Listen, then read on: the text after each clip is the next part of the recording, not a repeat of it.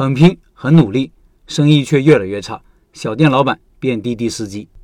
继续昨天的案例，看看老板开第二家店遇到的问题。老板说，结束了第一个店，然后我马上来到了深圳。我朋友说想和我一起开店，正好我手上也没有多少资金了，就同意了。我们是多年的好友，关系一直很好，所以也没有签订合同，钱一人出一半，赚的钱平分。由于他白天还要上班，他上班的钱我们也一人一半。店里的主要事情由我负责，白天我卤，他下午五点下班回来帮忙。我们两个人一起找店铺，找了好几天，发现人流稍微大一点的地方，转让费都要八万、九万、十万，房租最便宜的也要四五千一个月，都远远超出我们的预算。后来发现，在一个社区的巷子里面，有一家做炸鸡的店铺在转让，问了一下，转让费一万块钱，房租一千块钱一个月，铺面不大，就二三十平米。店铺也是刚装修不久，想着可以不用重新装修，直接用就租了下来。当时铺子里面有两个冰柜，一个展示柜，还有做冰激凌的机器，一台恒温的炸锅，说是便宜一点，一起转给我们。反正想着我们自己也要买展示柜和冰柜，于是又加了七千块钱，连同设备一起转了下来。当时选择这里，一是感觉价格便宜，二是这里没有做卤味的。附近有三个工业区，虽然不是很大，但是很多人都住这边。搞定了店铺，然后就是办营业执照和做招牌。开过一次店，这些东西很快就搞定了。简单买了一些必要的厨具，把店里收拾了一下，就准备开业了。和上家店一样，没有做开业活动，直接就开门营业了。第一天感觉还不错，卖了一千多。后面一个多礼拜，每天差不多都在一千二三左右。想着有一个现成的炸锅，自己在网上搜索配方，准备做炸串。就这样买了调料，自己做了好几次，就开始售卖。但感觉营业额和之前差不多，每天的工作量增加了不少。后来卤味销量也下降了，炸串的销量没有上去。当时因为天气变冷，以为是天气的原因，卤味大多是冷的。看着旁边的麻辣烫生意很好，于是又有了做麻辣烫的想法。然后去培训学校学习，花了几千块钱学了麻辣烫。学员回来之后，把之前的串串给撤了，增加了麻辣烫。这样折腾了一番之后，营业额还是没有上去。就这样干到了年底。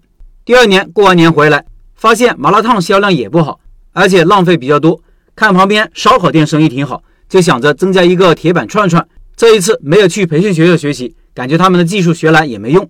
我花了两天时间去逛了附近做铁板串串的店，找了一家味道不错的店，花了几千块钱跟老板学了铁板串串的配方，于是又增加了铁板串串，结果还是一样，营业额没有上去，反而每个月到手的钱越来越少，人也越来越累。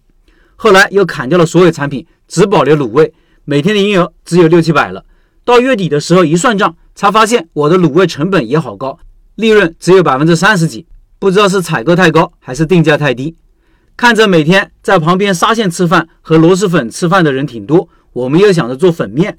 这一次我们选择去一家做面的餐馆学习，刚好有一个熟人，他们是做九九鸭的，主要产品就是粉和面，还有卤味鸭货，也愿意教我们，于是又学习了粉面。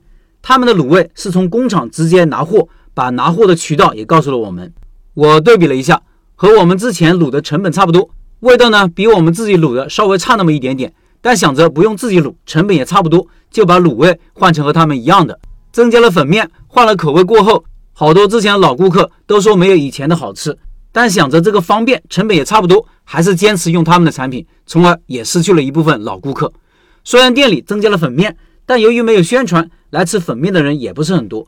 想着刚开始可能知道人不多，后面会好起来的。一直持续了一两个月，销量还是上不去，每天的营业额也就只有六七百，除掉房租和所有的开支，只剩下五六千块钱了。我和我朋友一个月只能分到三千来块钱。